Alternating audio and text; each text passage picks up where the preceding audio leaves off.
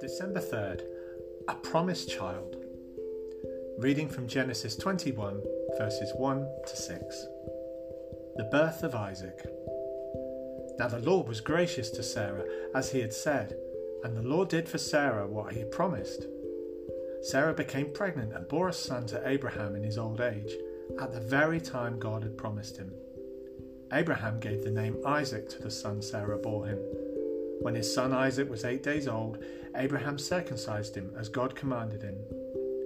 Abraham was a hundred years old when his son Isaac was born to him.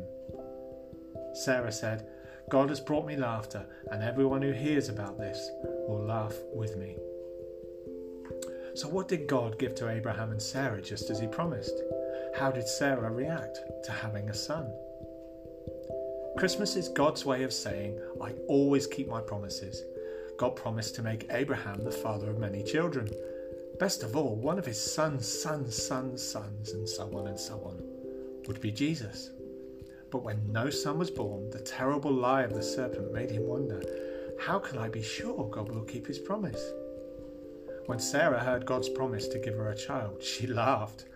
After all, what does a pregnant 90 year old look like? But nine months later, Sarah gave birth to a baby boy. They named him Isaac, which means son of laughter.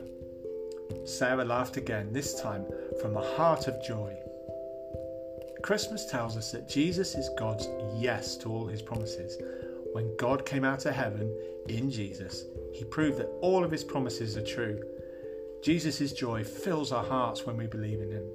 The joy of a Christmas gift lasts only a short time, but the joy Jesus puts in our hearts lasts forever. Jesus is real joy. So, some questions for older children.